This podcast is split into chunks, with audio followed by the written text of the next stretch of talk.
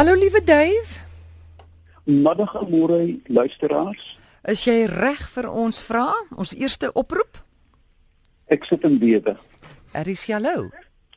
Goeiemôre, middag. Dit is Hanelie hier van Centurion.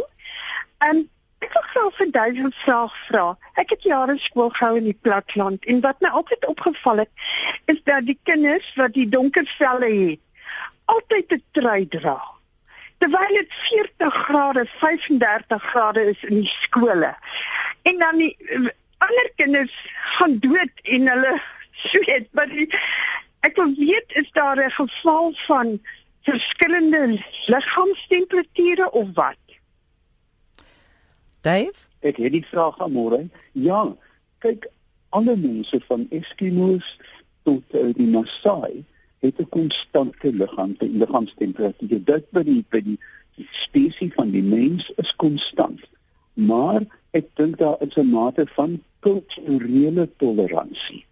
Met ander woorde, jou ma sê vir jou, moenie op die nat sement sit nie want jy gaan stinkneus kry. Het my ouma altyd gesê, "Hier ek was bang vir stinkneus of aanbye of so iets." So hierdie is gewoonlik aangeleerde gedrag. Ek hmm. vind in die trope selfs as die son ondergaan, trek die hmm. plaaslike bevolking 'n jas aan wat jou in Antarktika sal beskerm. Ja, ek weet nie hoe hulle dit uithou nie. Ek vermoed dit is 'n kulturele ding dat mense gewoond geraak het van kunstbeen af as dit jy weet dat jy dra so of so 'n jas waar byvoorbeeld die indiane van die stam van Patagonië toe Darwin hulle ontmoet het uh, was die temperatuur 2 of 3 grade en hulle het net lendeklede aangegaan want dit was hoe hulle geleef het so my hmm. antwoord is nie seker nie is een daar is geen verskil in menslike liggaamstemperatuur nie. Daar is wel verskillende in kulturele toleransie. Dis wat hulle ma en pa hulle geleer het. Goed, baie dankie hoor. Totsiens. Goed dan. Totsiens. Janette, goeiemôre. Goeiemiddag Amorey. Hi. Dis Benny van Bloemfontein. Ja, Hoor, ek wil net hê meneer Peppler 'n wink gee vir vlermuise. Ja. Ek luister graag. Luister hy. Net so binne praat ja, maar. Ek luister graag. Nee Peppler as raad vir vlermuise hier spanne soliede dik koperdraad voor die ingang van die vlermuise en hulle is vir ja. altyd weg. Dis 'n ou broer raad ek gaan dadelik Ek skiet tog. Maar moet dit koper wees? Dit moet skoon koper hê, niks op die koper wees, jy moet blink wees. Daai strale jag hom weg vir altyd. Haai. My genade, wel dit daar probeer dit en jy gaan die hele land gaan jou bedank daarvoor hoor. Nee, ons gaan vir jou bedank. Ek is baie dankbaar. Ek gaan dit beslis probeer en ek sal terugkom by julle. Dankie Benny. OK mooi gaan julle hoor. Bye. totsiens. Dave ek het 'n brief gekry van die Viljoens van die Oxford plaas. Hulle sê hulle het 'n groen of 'n plaas in die groen Kalahari tussen Durban en Hotters Hell daar's 'n kolonie muise hulle het een gevang hulle het vir jou 'n foto gestuur Nou, hulle wil weet wat soort muis dit is. Die gesig van die muis lyk soos 'n nagapie en dan het hy 'n pragtige groot wolstert. Ek het so lekker gelag vir die beskrywing want dit is so raak. Wat hulle in daai koutjie het, is 'n lieflike voorbeeld van 'n bos baie sterk muis, Graphiurus murinus. Nou, hulle is dit is lieflike diere. Ek ken hulle uit die Cederberge waar hulle bekend staan as 'n namtap. Nou, uh, interessant, die Engelse naam is dormouse en dit kom van die Latynse dormitorium vir plek waar jy slaap. Want die oomblik as dit koud word, krou hierdie muise op, lê onder hulle ster, soos 'n dik kombers en raak lui en slaap tot dit weer warm word. Um hulle is verskriklik interessante diere die een van wat hulle vir my beskryf is baie lief. Hulle kan vir jou seker beamoen.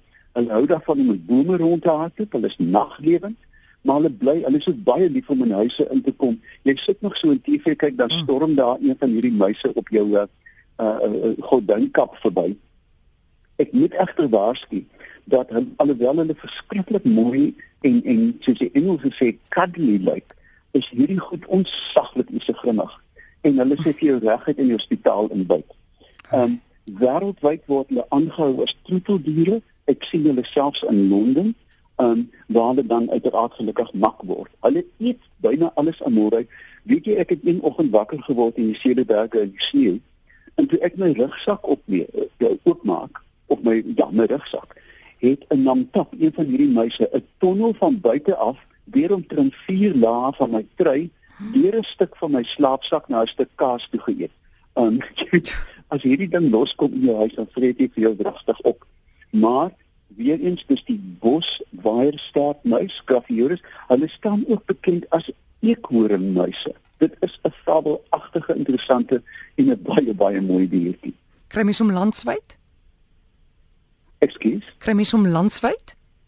Is hy oor die land? Ja, ja verskil. O, verskil. Jammer, ek het nie mooi gehoor nie. Nee, daar is ek dink vier spesies waarvan die ehm um, die ehm um, genspok muis met sy groot wit oë in die suide voorkom, maar hierdie muis spesifiek beperk tot waar daar bome en boskasies is. Jy gaan hom nie in klippe kry nie. So ja, um, die plek waar hy voorkom by hulle is 'n perfekte habitat vir hierdie muise. Goed, dan ook 'n brief van Barry. Hy sê aan die KwaZulu-Natal se suidkus waar riviere in die see uitmond is, daar telkens rotse aan die suidekant van die uitmonding. Nêrens aan die kus is daar rotse aan die noordekant van die riviermond nie. Sy vraag is: is hierdie verskynsel beperk tot die suidkus van Natal en waarom is die rotse altyd aan die suidekant en nooit aan die noordekant nie? Ja, maar nou trek julle my dan regtig ding hoor. Ek wens ek kan oor plante praat. ek wens dit was 'n geomorfoloog maar ek kan miskien kommentaar lewer.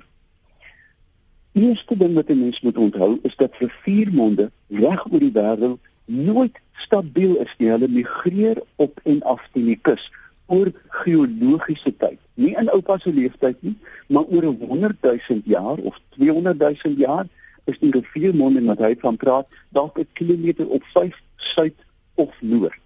Mens sien ook hierdie bo veral in stadig vloeiende riviere reg oor die wêreld met hierdie pragtige afsluitbo. En dit die Engelse noem dit 'n oxbow, dan vorm hy 'n U-vormige meer. Nou die eerste ding wat jy moet onthou is dat die Benguela stroom wat van van noord na suid loop, 'n baie baie sterk seestroom is. Tweedens moet jy mens onthou dat ehm um, daar 'n hele aantal uh, faktore is wat inwerk op 'n riviermonding se plaas. Dit is een die heersende seestroom, dan natuurlik getuiestrome binne die mond. Jy weet want die getuie kom in en uit. Ehm um, vloede is daar gereeld vloede en dan ook waaisandbeweging. Nou dink 'n bietjie aan die suidkus en ook die noordkus van Natal is byna suiwer gestabiliseerde waaisande. Dis diep diep sandgronde. My vermoede is dat 'n suidelike anker, met ander woorde aan die suidelike kant van die mond, heel moontlik hidrodinamies baie meer stabiel is as een aan die noordelike kant. Met ander woorde, as die water van die noorde afkom, sal hy kurwe of 'n tartel daarom maak en die seemond onstabiel maak. 'n Suidelike een is byna soos 'n klomp sandsakke en ek vermoed dis meer stabiel. Ek sal graag van die ingenieurs wil hoor wat hulle hiervan dink. Barry wil daad jy jou antwoord. China tyd hallo. Hallo, môre. Hi. Uh, Dave, hoor jy vir my? Ek hoor jou. Ja. Ja.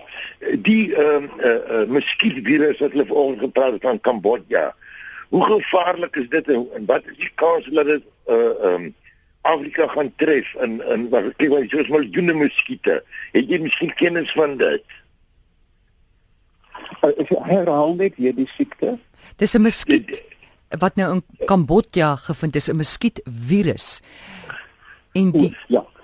Die man wil ja, weet of wat se kans ja, het dat dit hier na toe kom. Ja. Ja, goed. Ja, oké, okay, ek gaan met jou luister. Goed, dis 'n malaria ja. muskiet. Ja, die probleem vandag met internasionale siektes is dat hulle binne 24 uur reg om die wêreld kan verskuif. Ons het onlangs Ebola gehad. Maar as jy dink aan die groot griep van 19, van 1916 tot 1918 waarin van my familie dood is in Robertson, het dit 3 jaar geneem vir hierdie siekte om om die wêreld te gaan. Met ander woorde skielik met veral met die koms van die straler kan jy van die ooste na die verste punt van die aarde binne 12 uur beweeg. Die dinamiek of die epidemiologie van die siekte is dan word hierdie siekte indien hy die muskiet dan byt, is dit malaria wat beperk is tot die uh die ehm um, persoon wat dit gebyt het of is dit oordraagbaar een deur bloed, liggaamsvloeistowwe of natuurlik deur waterdruppels wat 'n mens uitnies. Ek kan nêrens heen vlieg nie of daar sit iemand in nies oh my my mis my vol in die gesig mm. en dan lê ek plat vir 2 weke. Met ander woorde, ek weet nie genoeg van hierdie muskiet nie. Indien dit malaria is, ja, malaria verskuif die wêreld rond. Interessant genoeg, amore nou met klimaatsverandering um, is malaria besig om terug te kom na die noorde van Italië. Kan jy dit glo? Ja. Daar word voorstel dat malaria self gaan terugkeer na Engeland van alle plekke, want die Engelse woord ague, dit was 'n Shakespeareanse siekte, was malaria. Dit was daar en dit kan ook terugkeer. So die hemel weet alleen, hmm. dit wil my voorkom of meeste van die ernstige siektes uit die ooste kom die groot griep, né? Die ja. eerste groot griep het daarvan gekom en en en al die nuwe griep epidemies kom altyd uit die ooste. Die rede daarvoor is natuurlik dat veral in die ooste is daar 'n kultuur waar mense varke en eende saam in 'n huis lewe. En van hierdie virusse of organismes, siekteorganismes kan dan transgenies, met ander woorde van die, die vark nies op die eend of die eend die eend blaas vir die vark die vark kry die virus, die vark nies op die kind wat buite in die in die ek weet en daar begin 'n verskriklike ding. So, ek kan nie spesifiek sê dat hy gaan versprei nie, maar die kans is goed gegee die die feit dat mense deesdae so ontsettend vinnig beweeg. Heng, dis interessant. Dankie Dave. Dit is 'n groot plesier. En uh, ons kan jou besoek by O ja, natuurlik. By die standaard op Facebook. Ek sal probeer onthou waaroor ons al gesels het en ek plaas dan hierdie inligting vanaand op Facebook by Dave Peckler.